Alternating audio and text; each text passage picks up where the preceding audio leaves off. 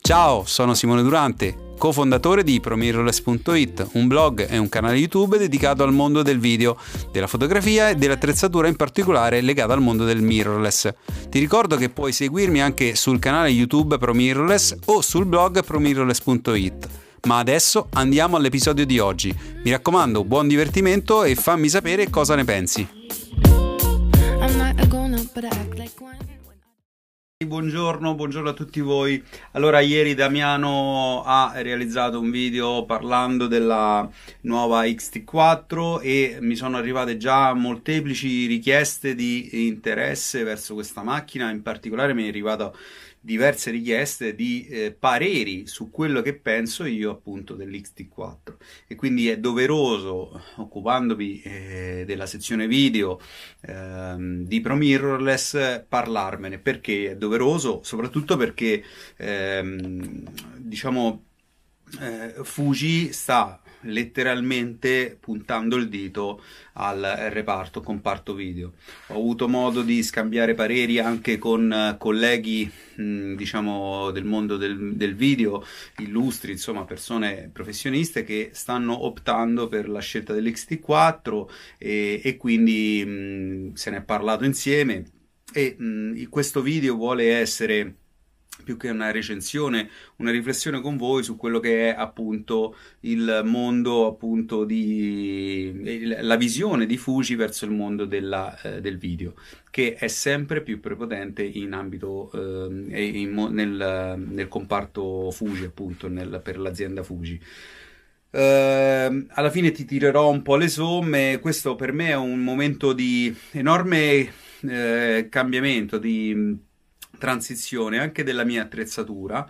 Eh, è infatti notizia, insomma, per quelli che mi seguono, ho deciso ufficialmente di cambiare il mio setup, eh, mantenendo assolutamente eh, alta la bandiera, tra virgolette, de, di attrezzatura di, di, in ambito video eh, per quanto riguarda la mia diciamo scelta iniziale che cioè quella di mantenermi eh, le macchine Sony. In sostanza ho però deciso di cambiare e vendere la mia eh, affezionatissima e compagna di tante avventure Sony A7S2 eh, l'ho venduta ieri, eh, ancora è, è, la, la, ferita è, è, giovane, però diciamo ho deciso di affiancare alla mia a Sony A7 III appunto una seconda Sony A7 III per gli eventi. Però eh, diciamo il grosso cambiamento in attesa che Sony eh, si risvegli dal letargo, che però è a mio avviso abbastanza giustificato, poi se volete ve ne parlerò su un video. Ho deciso di affiancare queste due Sony 7 III che dedicherò agli eventi e alle produzioni, diciamo, uh, di tutti i giorni, una Blackmagic Pocket Cinema Camera 4K. Eh, ne ho parlato in un video apposito e eh, dopo tantissime riflessioni, malgrado io fossi sempre stato pro ehm, questo, questo, questa macchina, questa casa, ho sempre rimandato eh, l'acquisto di questa stessa camera per una serie di motivi.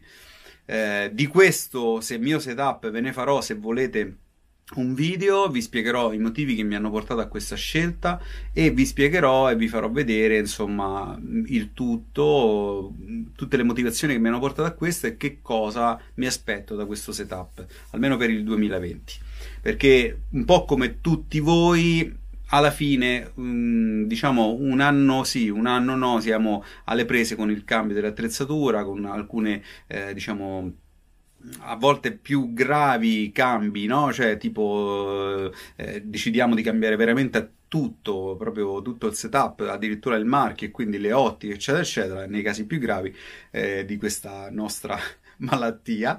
Nei casi meno gravi, eh, chiaramente cambiamo alcune cose, no? Ecco, quest'anno è stato l'anno, per quanto mi riguarda, di consolidare il mondo Sony con la eh, riuscitissima A7 III e affiancare però una Blackmagic. Ma di questo ve ne parlerò in un video apposito. Se eh, vi interessa, rimanete sintonizzati in tal senso.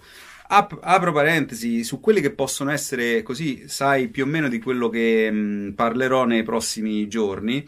Eh, ho deciso di realizzare un video eh, sul vlog. Si parla spesso di questo vlog, in particolare della possibilità di utilizzare il vlog mh, e di come utilizzarlo, no? Quindi ho deciso di realizzare un vlog che più o meno si intitolerà eh, Vlog più due stop, ma con consapevolezza e con criterio. Eh, e quindi andrò a spiegarvi come si utilizza questo vlog. Ne parlavo ieri con un uh, mio ex corsista eh, che mi ha fatto alcune domande e mi ha fatto riflettere sul fatto che questo è un argomento interessante da affrontare. Poi, eh, appunto, credo che farò una recensione specifica sulla Blackmagic 4K, mh, ma più che una recensione sulla macchina, una modalità di utilizzo della stessa ed in particolare mi soffermerò sul Biro che è il nuovo eh, l'aggiornamento che è stato fatto sulla macchina dopo che eh, è uscita. Eh, era appunto quella di inserire era già stato preannunciato il Biro che era praticamente già presente sulle macchine di fascia più alta del, della casa Blackmagic e, come la Ursa ad esempio. È stato implementato anche sulla 4K e proprio di quello in particolare, in particolare vi, vi parlerò perché ritengo che sia il motivo principale, almeno per quanto mi riguarda, della scelta appunto della Blackmagic 4K. Eh, è un formato che permette appunto eh, un formato RAW che però proprietario di Blackmagic e permette appunto l'acquisizione eh, diciamo eh, in formato RAW e quindi con, tu- con, tutti i plus dello stesso e soprattutto eh, con una compressione eh, personalizzabile che ci dà la possibilità di scendere addirittura sotto i pesi del ProRes eh, e una malleabilità però molto più alta. La stessa cosa mi ha avvicinato al mondo chiaramente inevi- e inevitabilmente di DaVinci Resolve e quindi vi parlerò in un altro video ancora di quello che è il mondo appunto di Da Vinci, eh, di cosa pre- ho apprezzato e di cosa eh, diciamo secondo me si potrebbe ancora migliorare su quel software. Però ho iniziato ad utilizzarlo in maniera più importante rispetto al passato, io già avevo un'esperienza in tal senso e mh, diciamo dopo un po' di tempo ho comunque deciso, eh, adesso in occasione appunto dell'acquisto della Blackmagic, ho deciso appunto di eh, chiaramente passare in maniera importante anche all'utilizzo di questo software, chiaramente non tralasciando e non abbandonando Final Cut, eh, che è il software che utilizziamo qui in studio tutti i giorni. Oh, ora andiamo a parlare della XT4 così nominata da molti anche eh, XT3S. Questa è la prima cosa, no? ne ha parlato anche Damiano. In effetti, per coloro che conoscevano eh, la XT3, eh, diciamo è sembrato più un plus, diciamo una me- miglioria del modello XT3 e io mh, sono pienamente d'accordo con questa eh, affermazione. In effetti, la XT3 eh, scusate, la XT4 assomiglia tantissimo in tutto e per tutto alla, ehm, alla sorella minore a questo punto 3 che rimane in commercio e che però ha implementato tante migliorie, prime tra tutte le migliorie in ambito video. La XT3 già è stata un uh, importante, uh, diciamo, come posso dire, ingresso da parte di Fuji nel mondo video eh, con delle implementazioni di tutto rispetto. Io stesso ho realizzato un video eh, a suo tempo, eh, se volete ve lo lascio qui in descrizione, appunto sull'XT3 che ripeto rimane una, un gioiellino se paragonato soprattutto al prezzo a cui viene venduto. Ricordiamo che l'XT3 sta intorno ai 1200 euro, una macchina che però registra fino a 400 mbps, eh, regalandovi quindi un file di tutto rispetto. Eh, non era chiaramente esente dai difetti, non è esente dai difetti e alcuni di essi sono stati migliorati o comunque alcune funzionalità sono state implementate sul modello XT3 e XT4 che adesso andrò ad elencarvi e vi dirò cosa mi piace e cosa non mi piace. Allora, partiamo dal fa- dalle cose positive. La macchina è stata stabilizzata, finalmente e per fortuna.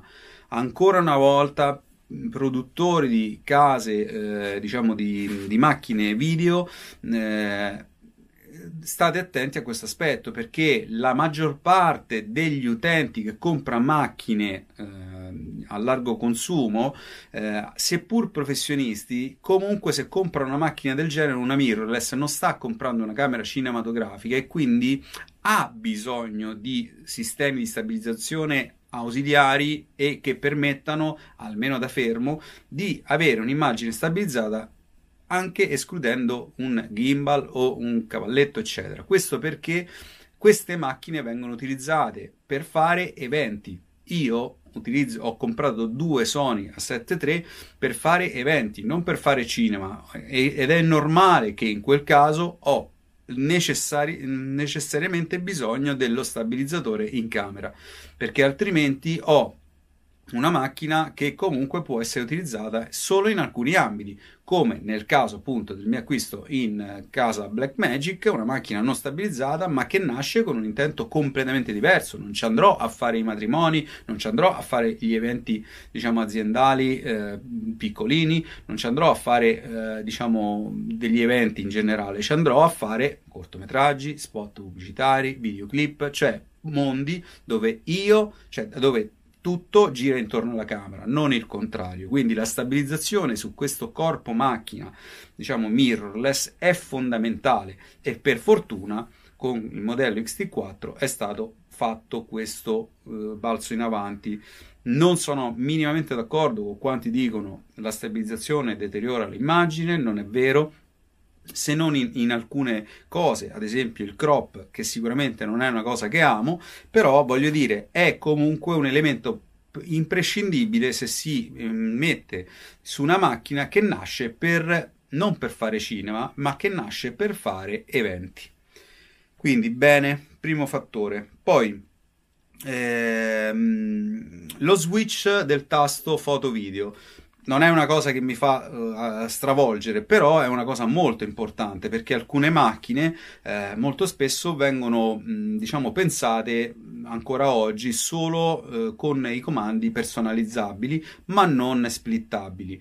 Ecco, uh, io sono un utilizzatore di Sony che non ha un tasto del genere, però permette la personalizzazione e la customizzazione di tutti i tasti, ad esempio per il mondo video e per il mondo fotografico poi devi fare uno sforzo mentale per ricordarti tutto, dove hai messo le cose, però almeno c'è questa cosa. Fuji, come eh, anche Sigma, hanno cominciato a vedere in maniera più importante questo aspetto e quindi addirittura un tasto dice passo in modalità video senza passare dalla ghiera, eccetera, passo in modalità video e faccio un approccio completamente diverso, quindi buona anche questa cosa.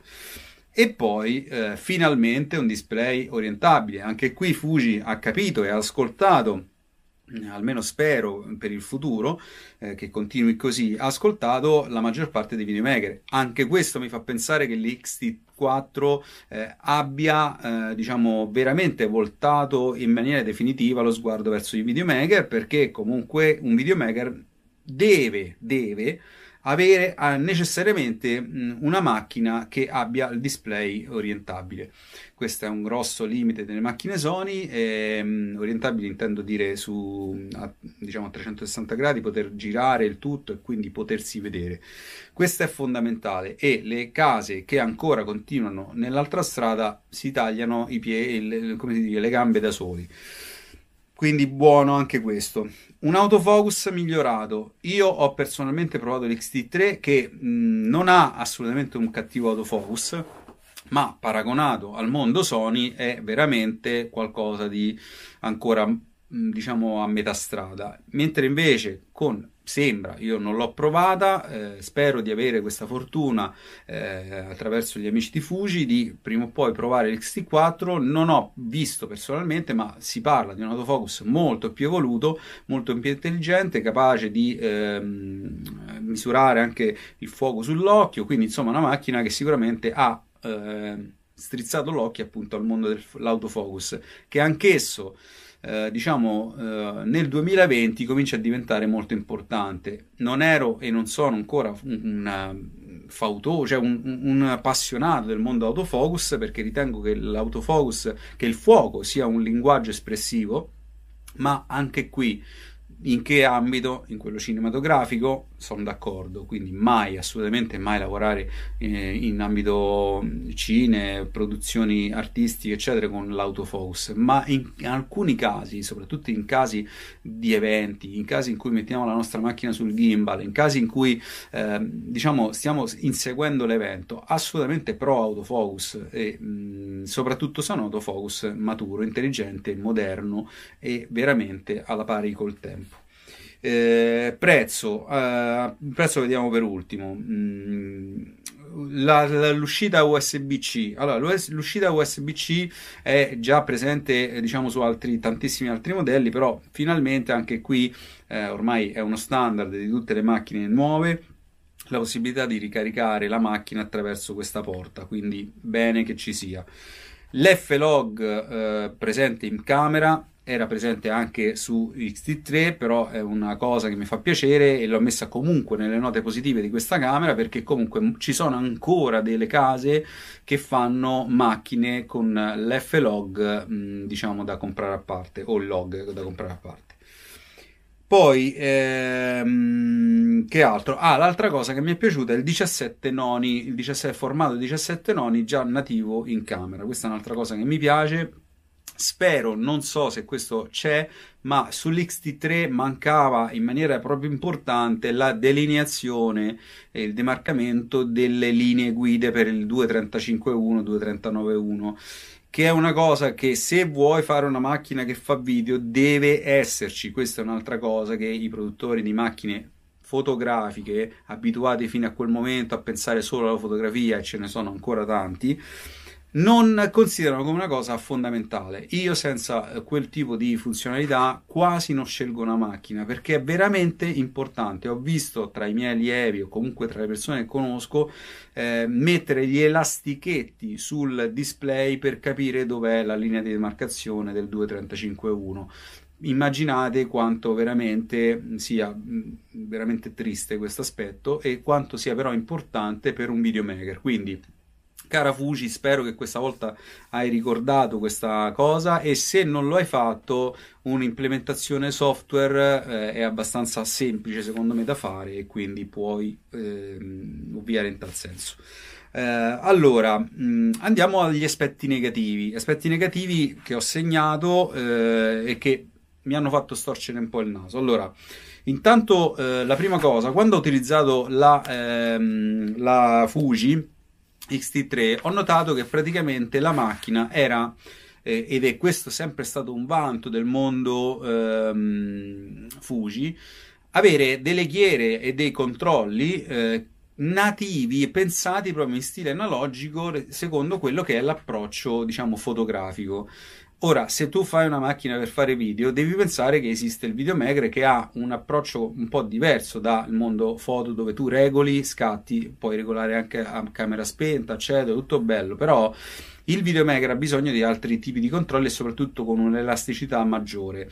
Quindi quando utilizzai Fuji X-T3 mi sono reso conto che ad esempio la gestione degli ISO era macchinosa rispetto a quello che si può fare con altre macchine dove con un, un semplice passaggio, un semplice tocco eh, gestisci ehm, questa modalità andando per step, mh, mm, ad esempio che ne so passi da 200 a, a 300, cioè, cioè puoi fare la scala degli ISO in maniera molto graduale e senza dover necessariamente ehm, riregolare la ghiera che è posta sulla parte superiore della macchina che va a macro blocchi. Mm, solo chi conosce Fuji sa meglio di quello di cui sto parlando. In sostanza devi regolare la ghiera sopra e poi avere una seconda unità di misura per passare a step su- successivi intermedi di ISO. Questa cosa a me mi ha fatto storcere il, il naso in maniera incredibile quando vidi e utilizzai mh, mm, XT3 e questa cosa mi sembra di vedere che è rimasta tale con l'aggiunta che a livello funzionale sul touch screen della macchina, che sembra anch'esso stato migliorato, c'è la possibilità anche in modalità registrazione di cambiare i parametri, però con il touch, un po' come ero abituato a fare anni fa con l'Olympus, mm, la 5D Mark II che non potevi cambiare attraverso le ghiere, ma avevi il touch per poter cambiare tempi e, e, e diaframmi e quant'altro ISO. Questa cosa, sì, ok, mi, mi, dà quindi questo vantaggio, mi dà la possibilità di farlo, ma dal touch devo dire che non è di sicuro una cosa eh, lodevole. Quindi, per me, questa macchina, le macchine Fuji devono fare questo scatto mentale che eh, una macchina pensata anche per il video non è assolutamente eh, comoda da utilizzare in quella modalità, secondo me. Questo è il mio punto di vista, almeno la mia diciamo, visione di usabilità di una macchina in ambito video. Quindi questa cosa continua a non piacermi. Poi, tra le caratteristiche che mi sono segnato, e adesso parleremo anche dei formati, ehm, una delle caratteristiche che non mi è piaciuto è il fatto che la macchina è vero che lavora a dei formati molto interessanti di cui eh, fra poco vi parlerò e che sono all'avanguardia, quindi questa macchina è veramente all'avanguardia da un punto di vista di caratteristica e di, ehm, di modalità di acquisizione, però ha un fattore di crop che è sempre presente. Parliamo di un 60p 4K a 1,18 crop, cioè croppato.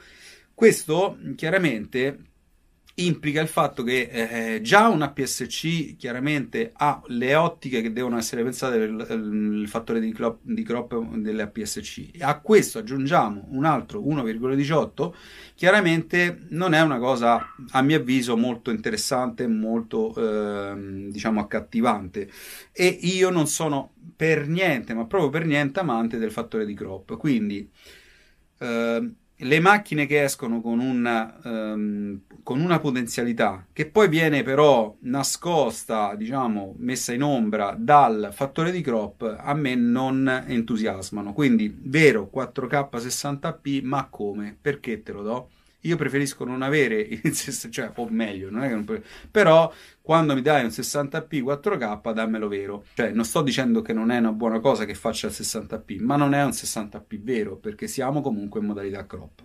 Almeno questo è il mio punto di vista. Se non siete d'accordo, ditemelo pure, però io ripeto, mh, mm, non amo questo aspetto, non amo questa modalità eh, il vero 4K lo abbiamo a 30 o 25p come tutte le macchine, come la Sony, come altre macchine. Mm, e attenzione, guardate, non sto facendo un discorso di gare tra modelli perché non mi interessa proprio, è un dato di fatto. Cioè, io ehm, non amo eh, vedere qualcosa che poi è comunque decurtato di eh, un fattore di, espo- cioè di, di, grandezza del sensore e di eh, diciamo problematiche di lenti da dover eh, ehm, cambiare perché ho mod- modalità 4K eccetera. Non mi piace questa cosa.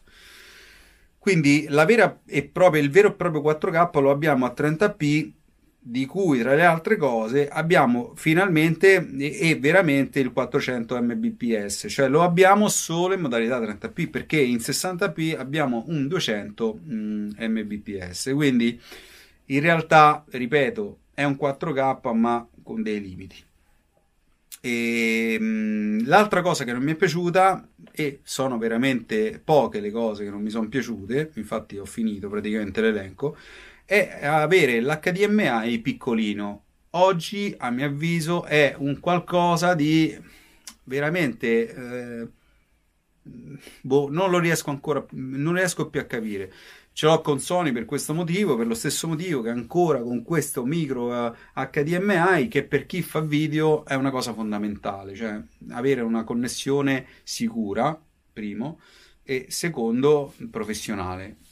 Io capisco i corpi macchina che devono essere piccoli e tutto, però GH5, ad esempio, è una macchina piccolina uguale tutto sommato, ma che ha un'uscita HDMI di tutto rilievo, cioè l'uscita grande e cioè, la differenza è notevole.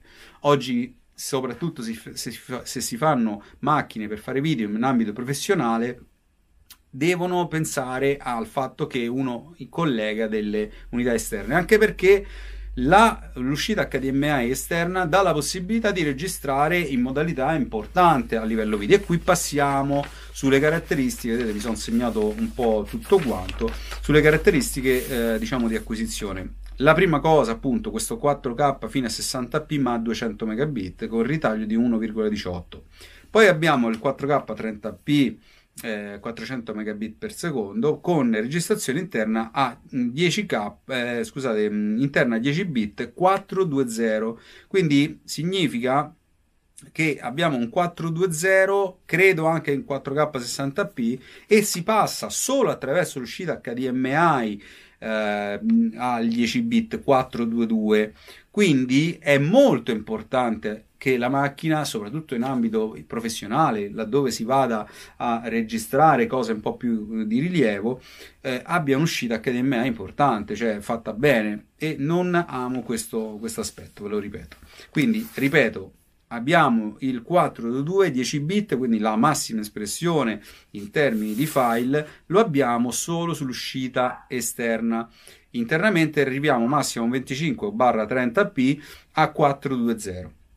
Poi, ehm, ecco qui una grande e importante novità veramente qui siamo eh, al massimo dell'espressione in tal senso perché la GH5 che ci ha abituato a un 180 frame per secondo quindi uno slow motion veramente importante eh, che arriva a 4x è eh, al massimo capace di fare 180p qui invece abbiamo un un Full HD a 240 frame per secondo che arriva addirittura a un 10x Ehm, questa è la prima fotocamera che appunto consente una, eh, uno slow motion così elevato e quindi questo è sicuramente da elogiare a Fuji.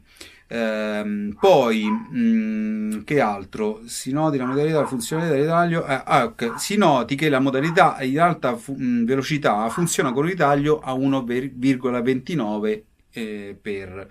Quindi è vero anche qui, è vero che ci dà la possibilità di andare in mm, slow motion ad altissima, eh, altissimo frame rate, ma anche qui 1.29 per e quindi di nuovo mm, mi fa un po' storcere il naso. Prima mi dai e poi mi togli. Per me è meglio dare meno, ma darlo seriamente. Seriamente intendo dire non che non sia seria la Fuji, ci mancherebbe. Darlo completamente, darlo in maniera efficace se non ci arrivi con i limiti tecnologici ad, oggi presenti, è meglio non optare per questa soluzione, secondo il mio punto di vista, o comunque dare una scelta. Qui sembra, almeno da quello che ho letto, dalle caratteristiche, che comunque quando si passa in modalità slow si ha per forza un ritaglio.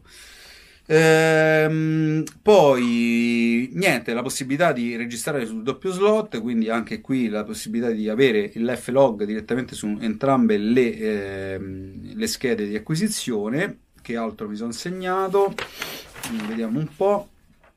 Mm, un ingresso audio da 3,5. Bene, Peccato che però l'uscita audio, cioè l'uscita per le cuffie, è disponibile solo attraverso l'adattatore USB-C che per fortuna hanno incluso nella confezione. Sembra che questa sia una scelta da parte di Fuji eh, ormai eh, che mh, diciamo già con il modello XT30 ha adottato questa eh, diciamo come posso dire, questa modalità di, eh, di visualizzazione, cioè di, di implementamento dell'uscita della um, implementazione dell'uscita del, um, de, dell'audio e quindi continua su questa strada. A me non piace per niente, questo è un altro aspetto che non approvo, perché? Perché quando sto facendo degli eventi, quando sto facendo delle, delle lavorazioni, sinceramente non posso pensare ad una, come posso dire, ad una condizione di dover mettere l'accessorio. Cioè, queste cose a chi servono? Servono a chi sta facendo eventi al volo, ad esempio in ambito matrimoniale sono fondamentali. Io sto facendo un evento, devo ascoltare la, ad esempio la promessa di matrimonio e quindi non posso pensare di dover mettere le cuffie, ma devo mettere, mettere anche l'adattatore e tutti i cavoli. Cioè, sinceramente non la ritengo una cosa giusta. Andiamo un po' a, a, a chiudere un po' questo eh, diciamo lungo video con mh, mm, una domanda. Io la sceglierei o no? Allora, eh, fermo restando che eh, io ormai sono, almeno per il momento, sono affezionato al mondo Sony e che ehm, reputo una, la Sony A7 molto interessante. Mm, vado a fare una riflessione in particolare su quello che è il prezzo. Allora, c'è chi ha detto che questo prezzo è leggermente alto, più, meno, boh, non lo so. Io credo che le case, di, almeno sembra che succeda questo, le case produttrici quando scelgono il prezzo lo fanno chiaramente in funzione di quello che è la concorrenza. Ad oggi le caratteristiche che offre la XT4, diciamo soprattutto sul mondo APS-C, non sono presenti su nessun'altra macchina e se paragonate alla eh, diciamo sorella mm, in ambito video che a questo punto reputo essere la GH5 almeno per il momento fino a che Panasonic non ci darà magari notizia di una eventuale GH6 le, eh, la, la, concorrente appunto è GH5 come caratteristiche parlo eh.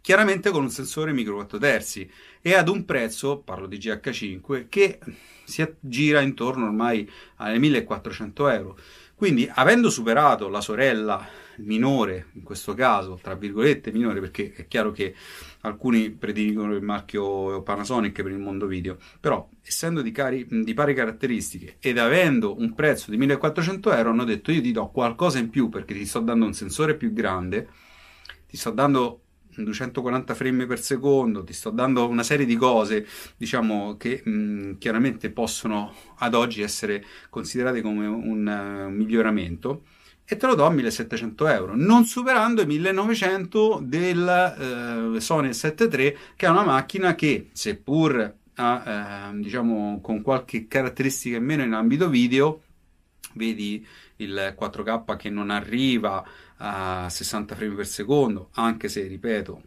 croppati, eccetera.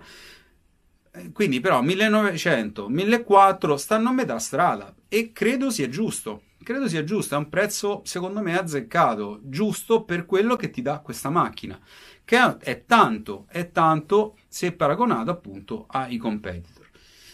Quindi per me il prezzo è più che azzeccato, è perfettamente a metà strada tra il mondo del full frame e il mondo del micro 4 terzi con pari caratteristiche o simili caratteristiche in ambito video.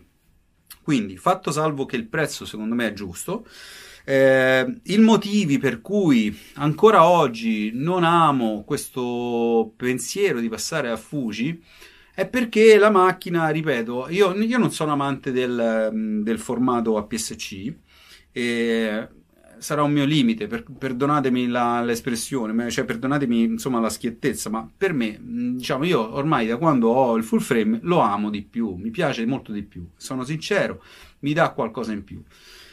Ehm, non sono amante del, della modalità crop e quindi questo 4P, mh, scusate, 4K in 60p eh, lo reputo falso e quindi non è ancora quello che desidero avere. Io voglio una macchina in 4K eh, che lavori a 50-60p reali e quindi, fino a quando non ci sarà questa uh, cosa, dice: Ah, ma guarda che questa cosa c'è, c'hai la, l'S1H. Sì, peccato che stiamo su cifre molto più importanti, ma veramente molto più importanti. Quindi, e tra le altre cose che non mi portano a fare quella scelta c'è anche il fatto delle, delle ottiche, il fatto del cambio completo del sistema, tutta una serie di cose.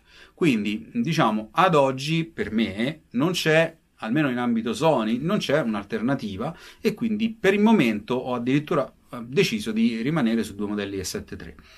E, quindi non mi piace cambiare in questo senso, cioè non mi piace cambiare completamente il sistema, così come non mi piace cambiare completamente tutte le ottiche che chiaramente tutti noi andiamo a eh, poi a acquistare man mano che mm, ci affezioniamo ad un modello.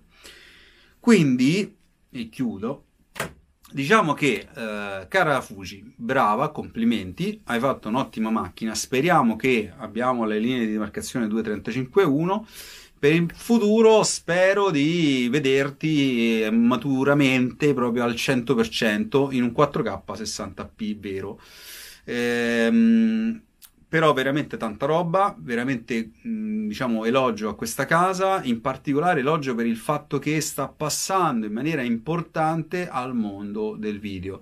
Io eh, reputo sempre più intelligente eh, le case che guardano al video come qualcosa che ormai deve essere fondamentalmente eh, diciamo presente sul, sulle macchine e un po' tutte le case hanno capito, veramente capito, che questo è diciamo, un elemento imprescindibile su una macchina diciamo, eh, del futuro del 2020. Vi ringrazio per questo video, mi farebbe molto piacere sapere se condividete i miei punti di vista, ehm, almeno in ambito video, perché chiaramente in ambito fotografico ne ha parlato Damiano, che mi sembra di aver capito anche lui la veda più una macchina orientata al mondo video. Infatti ritengo, eh, diciamo, più o meno eh, decoroso anche l'acquisto di una XT3 in ambito fotografico, ok? Va bene ragazzi, vi, vi risaluto, vi lascio ai prossimi video che come ripeto saranno sulle argomentazioni che vi ho elencato e mm, in attesa che mi arrivi la nuova merce vi, vi saluto e ci vediamo al prossimo video. Ciao ciao!